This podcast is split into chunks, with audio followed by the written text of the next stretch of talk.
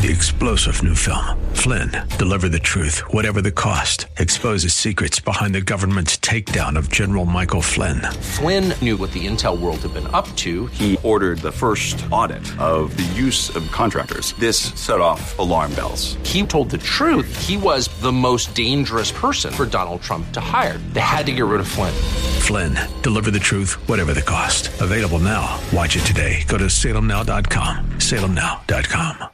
Hey, good afternoon and welcome, ladies and gentlemen. This is Gino Geraci. So glad you could join me on the program Crosswalk with Gino Geraci. It is, of course, the program where we typically take your calls and answer your questions about the things you care the most about, questions about God, questions about the historical Jesus, questions about the Bible, questions about worldviews and world religions. If you'd like to join me on the program, the number's 303 873 1935. That's 303-873-1935 and producer Jim Nichols will ask you what your question is. We'll make every effort to get your question or your comment on the program 303 873 1935 on this Miracle Monday. It's a Miracle Monday because, of course, it looks like the Broncos have won five in a row, but it is not a sports program per se.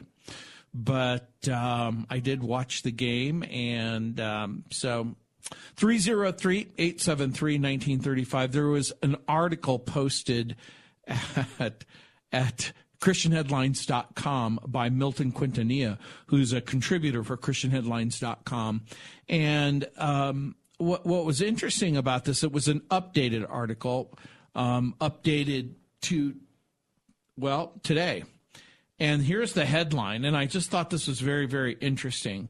Christmas celebration canceled in Bethlehem, Jerusalem, Jordan amid the Israeli Hamas war. Now, when I read that headline, and I'm thinking, as you probably may or may not know, but the Palestinian Authority um, is sort of in charge of Bethlehem and control Bethlehem. And according to this article, Christmas celebrations in Bethlehem were canceled this year due to the attack between Israel and Hamas.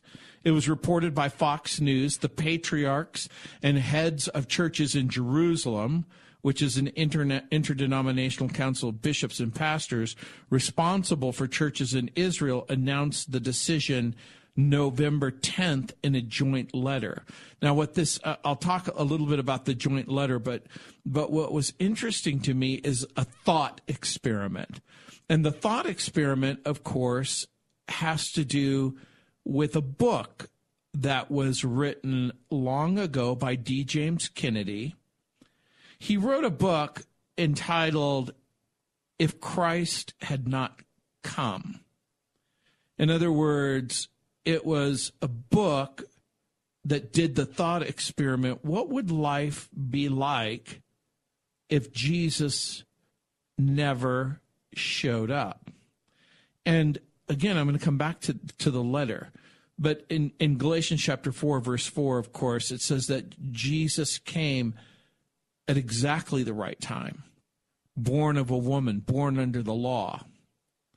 And I don't know if you remember the classic film "It's a Wonderful Life" with Jimmy Stewart, but it it it's a it's a thought experiment, if you will, uh, that features a, a man who is in a desperate situation.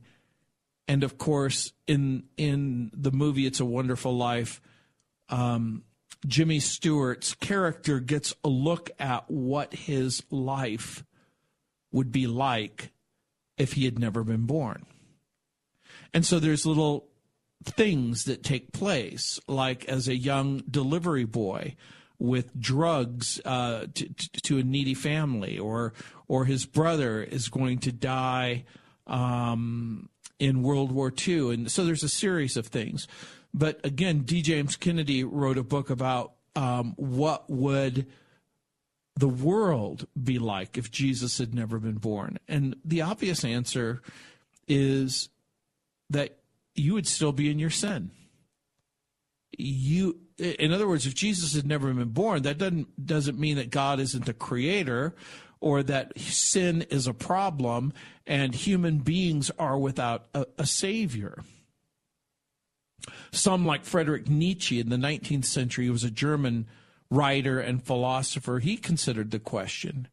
And the way he answered the question is well, he thought that the world would be a better place if Jesus had never been born. He was quick to point out the sins of the church, thinking about witch hunts, inquisition, crusades. You could probably add to that list of all kinds of different things, including all kinds of abuse. According to Nietzsche, more people have been killed in the name of Christ than any any other name. That, of course, is is not true, and it is clearly distorted because any careful um, examination of history will demonstrate that secularists, materialists, and atheists in China, Russia, North Korea, if uh, Cambodia, if you begin to add up the total dead from Stalin and Mao Zedong and other socialist, communist, totalitarian regimes, it's going to make the Crusades look like a, a cakewalk.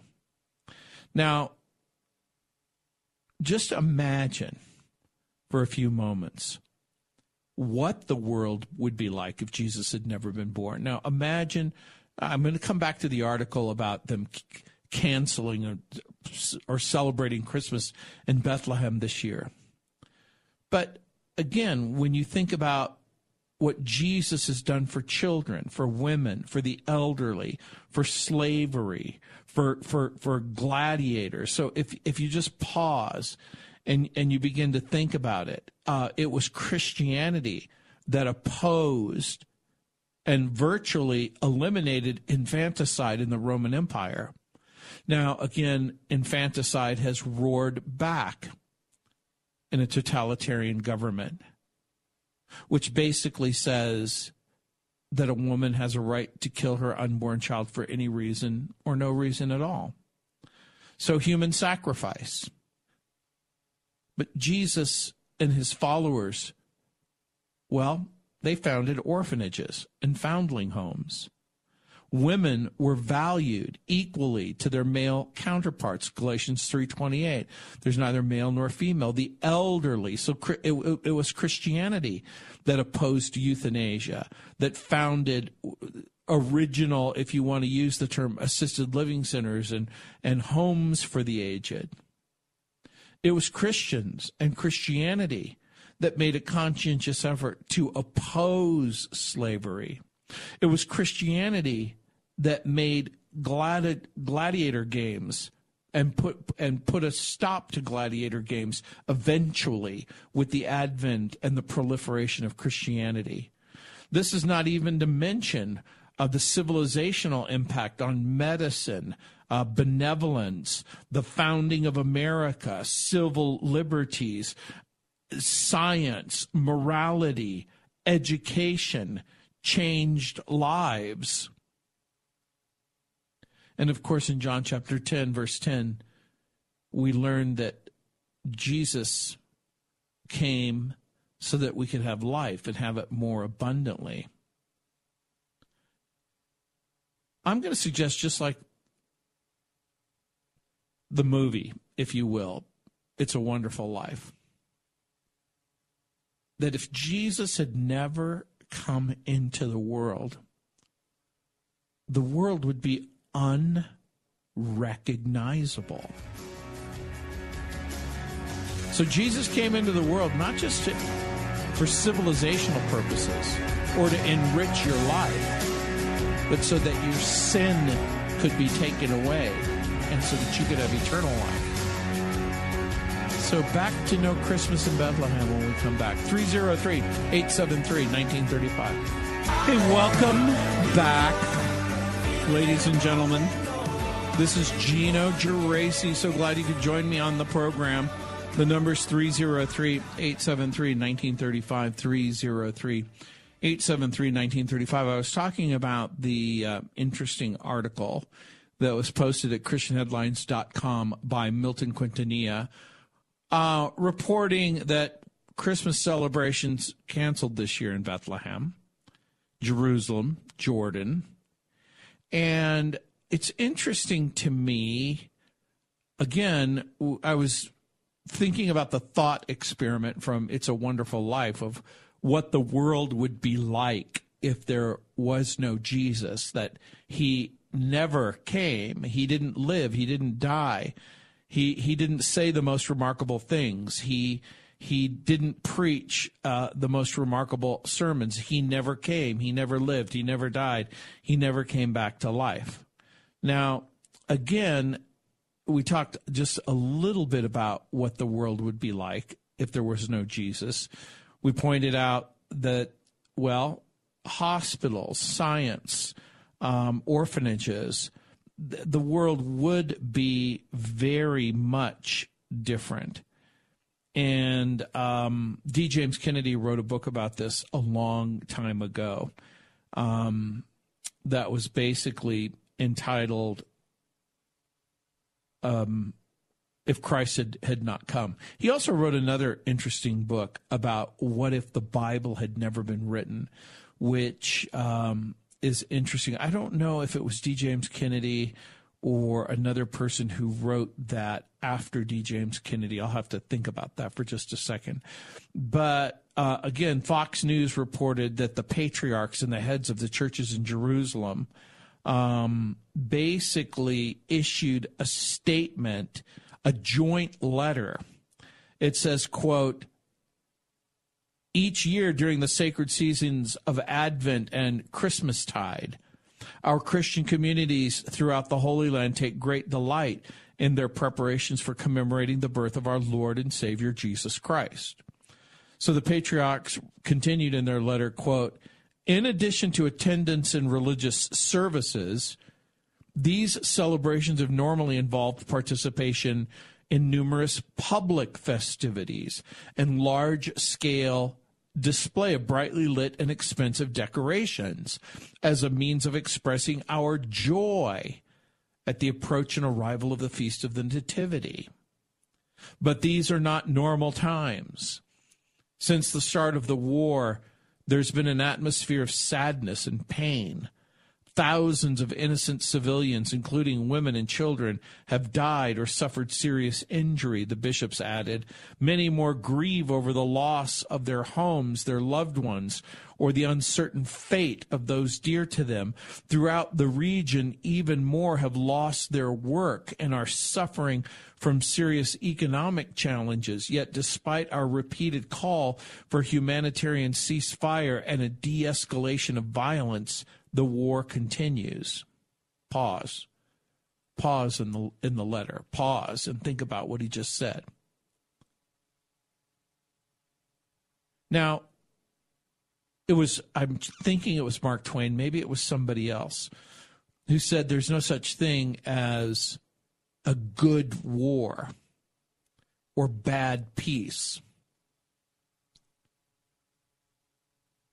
and do, i've i've repeatedly said the way to end this war and to end this violence is to win this war now the Bible talks about blessed are the peacemakers. The Bible doesn't talk about blessed are the warmongers, but I'm going to suggest to you that, like everything else, to everything, there is a season. That sometimes there really is a season where people have to fight to protect, to honor, to preserve life. Now, in this letter, it says, Therefore, we, the patriarchs and heads of the churches in Jerusalem, call upon our congregations to stand strong with those facing such afflictions by this year, foregoing any unnecessary festive activities. In other words, they said, let's cancel Christmas. Let's hold Christmas hostage Advent hostage, the coming of Jesus hostage. They wrote, We likewise encourage our priests and the faithful to focus more on the spiritual meaning of Christmas in their pastoral activities and liturgical celebrations during the period with all the focus directed at holding in our thoughts our brothers and sisters affected by this war. Now, pause and think about that. Pause and think. We likewise encourage our priests and the faithful to focus, focus on the spiritual meaning of Christmas. What is the spiritual meaning of Christmas? What an interesting thing to say.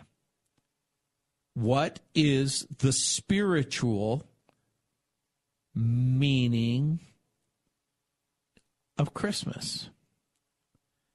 And what if the spiritual meaning of Christmas has something to do with the incarnation? What is the biblical meaning of the incarnation of Christ? And by the way, that's the coming of Jesus. That's the birth of Jesus. That's his coming into the world. Incarnation is a word that's used by theologians to indicate that Jesus, the Son of God, took on human flesh. There's another term that theologians use called the hypostatic union. The difference is that the hypostatic union explains how Jesus' two natures are joined, and the incarnation specifically affirms his humanity.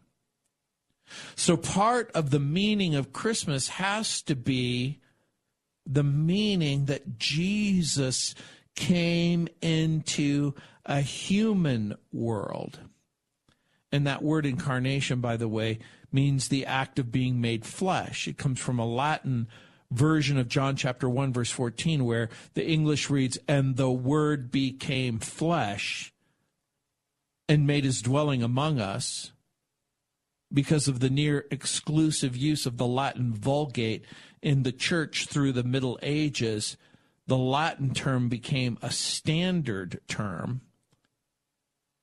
and of course according to the Bible Jesus is born Jesus is human. The Gospels report that Jesus is a human being. He sleeps, he eats, he has he, he needs physical protection. Other indications of his humanity, he perspired in Luke 22. He bled in John chapter 19. He expresses emotions of joy and sorrow and anger. So if the purpose of the incarnation was not to taste food or to feel sorrow. Uh, the Son of God comes in the flesh in order to deal with the sin of humanity. The Bible says that he was born under the law. In Galatians 4 4, it says, But when the fullness of time had come, God sent forth his son, born of a woman, born under the law. All of us have failed to fulfill God's law. So Christ came in the flesh under the law to fulfill the law on our behalf. And again, it's the Savior who's going to shed his blood for the forgiveness of sin. And so, if the spiritual meaning of Jesus is to come into the world, in order to bring the resources of forgiveness and reconciliation, why wouldn't you celebrate Jesus coming into the world? This is Gino Geraci, 303 873 1935. Hey, welcome back, ladies and gentlemen. This is Gino Geraci. So glad you could join me on the program. Happy to have you call 303 873 1935. 303 873 1935. Let's see who's up. Bruce, welcome to the program. Oh, hey, Gino. Hey. Um, belated happy Thanksgiving. Yeah, happy Thanksgiving to you too. Uh, I asking about uh, D. James Kennedy and, and others about, well, what if Christ had never come? Yeah, it's such a great thought experiment, huh? What would the world be like had Jesus never come? and and you know the Old Testament is infused with prophecy that that all hinges around the coming of Christ too. Because the comment I wanted to make is related to Old Testament. With uh, uh, there was a series, film series that was out. It's been a while ago, so it kind of dates me. But it was with Francis Schaeffer. Oh, How sure. shall we then live? And uh, he had made a comment quoting Proverbs 25 2, I believe it is, which was, you know, and in the New King James Version, the glory of kings to search out the matter of, and the glory of God to conceal it. And actually, it, it's inverted in the way it's stated in there. hmm And he kind of contended that that was a significant reason for the uh, advancement of Western civilization, uh, moving on beyond uh, the uh, progress and uh, all the things that had been developed in the Chinese culture over time, like you know gunpowder and everything. But then going toward modern science, it was that scientists like Newton and others come to realize that you know there there was something to be searched out you know like with that verse Sure. and so by by by doing so uh they they believe that god had you know just hidden from us the way he put things together but it was to you know our honor to search that out and that's the scientific method that got developed so, uh, Exactly. you know, In- it's an so could- intelligible. it's an intelligible universe in which we live, and and we're intelligent creatures, and so that that's the idea. The idea is that reality can be evaluated, and you can draw conclusions about it. What's yeah, and and and I was just going to add to the uh, that science, religion, you know, or or you know, spiritual faith, belief, you know, in an eternal God are they, keep trying to say they're mutually exclusive, but I mean, right there makes a point of it. I mean, because the, the individual who's considered one of the greatest scientists of all time was uh, Sir Isaac Newton. By the way, he was born on Christmas Day in 1642. Yeah, isn't that interesting? Isn't that interesting? And you know, again, many scientists obviously um, are grateful for his Mathematica Principia, Principia, but Oh, and, and the calculus. new- and calculus and the Newtonian laws, but they forget why he created calculus. Remember, he, Newton's also a mystic, and he is a he is in a way an alchemist. He and he, Yeah, he his- is a biblicist. Yeah, so he has some mystical, subjective leanings because he believes that it's an ordered universe, but he believes it's a created universe, but he also believes in the revelation that as as a as a legitimate source of information. So you talk about the epistemic um, method, where how do we get information, knowledge that's reliable? Newton w- was willing to concede the, the, the scientific method, but he was also impressed with what he believed was revelation based on prophecy. What's interesting to me about what your your comment, you know what, what it made me think, Bruce, is that if Jesus had never come, then the Old Testament actually isn't true because it prophesies his coming and the mm-hmm. prophecies failed. So guess what? The yeah, revela- the revelation is not real or true because he never came. Um, now, again, that's with the, the thought experiment. So I was thinking about that as well.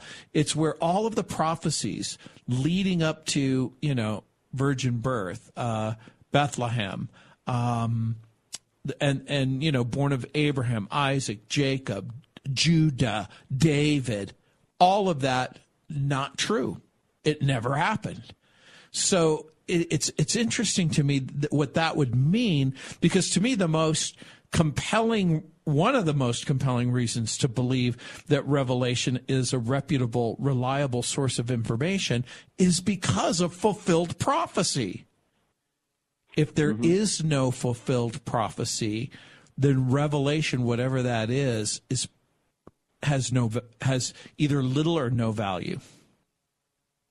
Yeah, well, so I mean, I just thought that that was a, an interesting point to be made, you know, so that you know when we uh, talk about a biblical worldview, that biblical worldview, and you know the morality that you know we extract from the teachings in the Bible are are just uh, codified even more by the the verification through the scientific process of what the Bible taught and how it inspired individuals like Newton, you know, to you know give sure. give it weight as a a practical and worthwhile thing to pursue in that direction instead of descending into a paganistic culture like it seems that we've been on and, course and, and, and diving deeper quicker.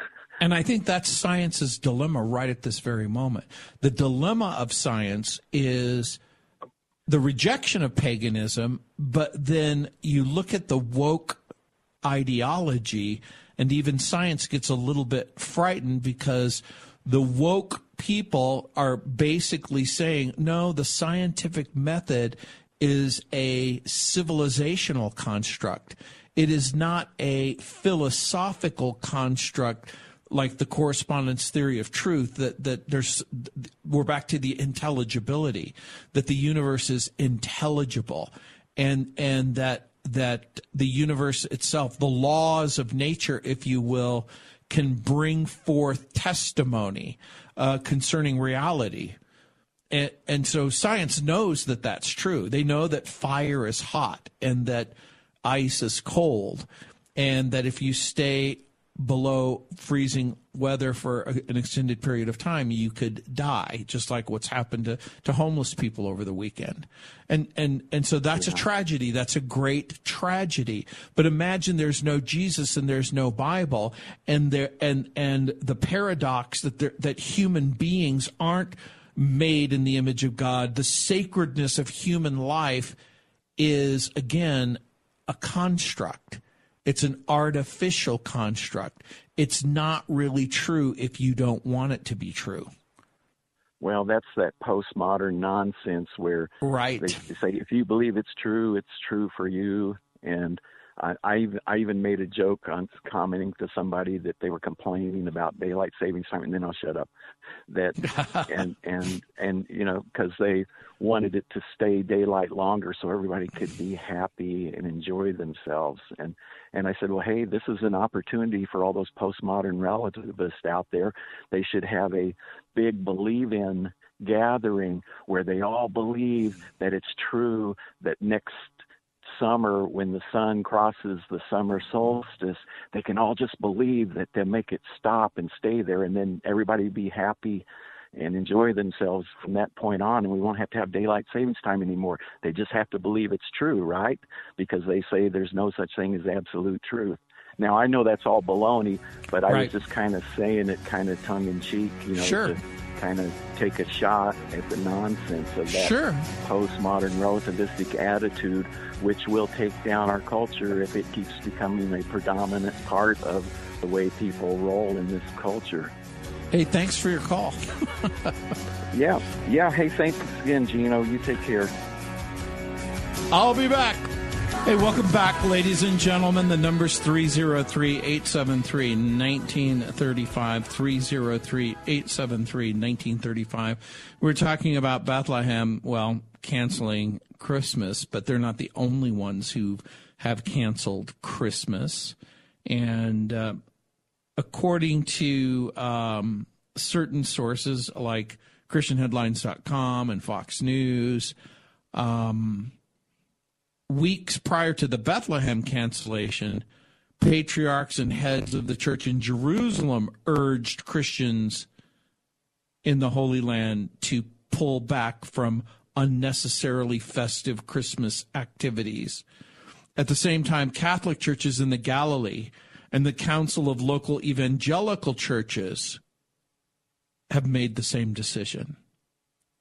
So, according to Christianity Today, Jordan, the country of Jordan, was the first country to cancel their Christian celebrations because of an announcement by the Jordan Council of Church Leaders. And in Jordan, Christmas is a very big deal. So again, we were doing the thought experiment, and what would that be like um, as we consider what if Jesus had never come? And one of the things that's interesting is when you think about the concept of the sacredness of human life, is that something peculiar or unique to Christianity? I think that Judaism has a high regard for life. I think that there are other cultures that have a high regard for life, but maybe not for the same reason. In other words, again, in Judaism and Christianity, human beings are made in the image of God.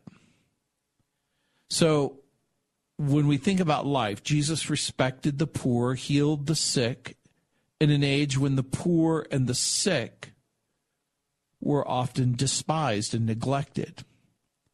It was the teaching of Jesus that would eventually lead again to the overthrow of slavery and then literally put an end to civilizational practices like uh, in the Roman culture of the exposure of unwanted infants.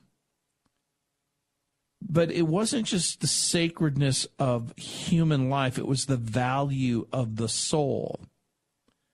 In Luke chapter 12, verse 15, it says, A man's life consists not in the abundance of the things which he possesses. And of course, you'll remember what does it profit a man if he gains the whole world and loses his soul? And in Matthew chapter 6, verse 19, it talks about don't laying up for yourself treasures upon the earth where moth and rust consume, where thieves break through and steal, but lay up for yourself treasures in heaven, where neither moth nor rust doth consume, and where thieves do not break through or steal. So we talked about the nobility of, of what it means to be a woman or the brotherhood of man. Um, or the fatherhood of God in the sense of the prodigal son. Jesus pictures the heavenly father as a loving father who yearns for his wayward child to come home. And of course, Jesus provides a standard of living. The pattern of Christian living is set forth on the Sermon on the Mount, where Jesus says, You therefore shall be perfect, as your heavenly Father is perfect. Now, the standard is perfection. Who lives up to that standard? No one, except for Jesus himself. So, is he a perfect example to follow? The writer of Hebrews says, For we don't have a high priest who cannot be touched with the feelings uh, for we have not a high priest that cannot be touched with the feelings of our infirmities, but one who has been in all points tempted like we are, yet without sin. So without Christ, men would be like sheep without a shepherd. But with Christ, we follow in his footsteps. But again, to to a point in the sense that does the example of his life save us? No. Do the miracles that he performed save us? No. It's the sacrifice that he made on the cross of Calvary, according to the New Testament, that saves us. So, no Jesus, no forgiveness of sin. The prophet Isaiah said, But he was wounded for our transgressions, he was bruised for our iniquities. The chastisement of our peace was upon him, and with his stripes we are healed. All we like sheep have gone astray. We've turned everyone his own way, and the Lord or Jehovah has laid on him the iniquities of us all. That's Isaiah 53, verses 5 and 6. 303 873 1935. That's the number if you want to join me on the program. Like I said, it's easy peasy to do. You pick up the phone, you dial the number 303 873 1935. You know, the excuse I find not compelling um, among the churches to not celebrate Christmas. They talked about grief and mourning and tears. The way I think about it is in 1 Thessalonians chapter 4 verse 13 Paul Paul argues we don't want you to be ignorant about those who fall asleep that that's a euphemism for de- being dead or to grieve like those rest of the men who have no hope. The dead in Christ will rise first. After that, we who are still alive will be caught up together with them in the clouds to meet the Lord in the air. And so shall we be with the Lord forever. In Matthew 5 4, Jesus says, Blessed, oh, blessed are those who mourn, for they will be comforted. So, why in the world would you want to distance yourself in the midst of unimaginable grief? And I'm willing to concede is what is happening in this great big world, whether we're talking about the Israel Hamas situation or we're talking about what's going on in parts of Africa, if we're talking about what's going on in Armenia, if we're talking about the Uyghur desperation in China, is there a great deal of suffering all around this world? The answer is yes. In Revelation chapter 21, it talks about now the dwelling of God is with men, and he will live with them they will be his people, and God himself will be with them and be their God. He will wipe away every tear from their eyes. There will be no more death or mourning or crying or pain, for the old order of things has passed away. And of course, Paul writes, Praise be to the God and Father of our Lord Jesus Christ, the Father of compassion and the God of all comfort who comforts us in all of our troubles so that we can comfort those in any trouble with the comfort we ourselves received from God. Jesus is the source of comfort. Celebrate Jesus. I'll be back taking your calls, answering your questions. Three star general Michael J. Flynn, head of the Pentagon Intelligence Agency, knew all the government's dirty secrets. He was one of the most respected generals in the military. Flynn knew what the intel world had been up to, he understood its funding. He ordered the first audit of the use of contractors. This set off alarm bells. The explosive new documentary, Flynn, Deliver the Truth, Whatever the Cost, and covers the facts behind this scandal. Flynn told the truth. He was the most dangerous person for Donald Trump to hire. I find out the worst enemy that I'm going to face in my life is right here in America. They took my assessment and they wanted me to change it. And I was like, I'm not changing it. They had to get rid of Flynn with in depth interviews, archival footage, and never before seen personal records of the man behind the headlines. I just felt like I was drowning. Flynn, deliver the truth, whatever the cost. Available now. Watch it today. Go to salemnow.com. Salemnow.com.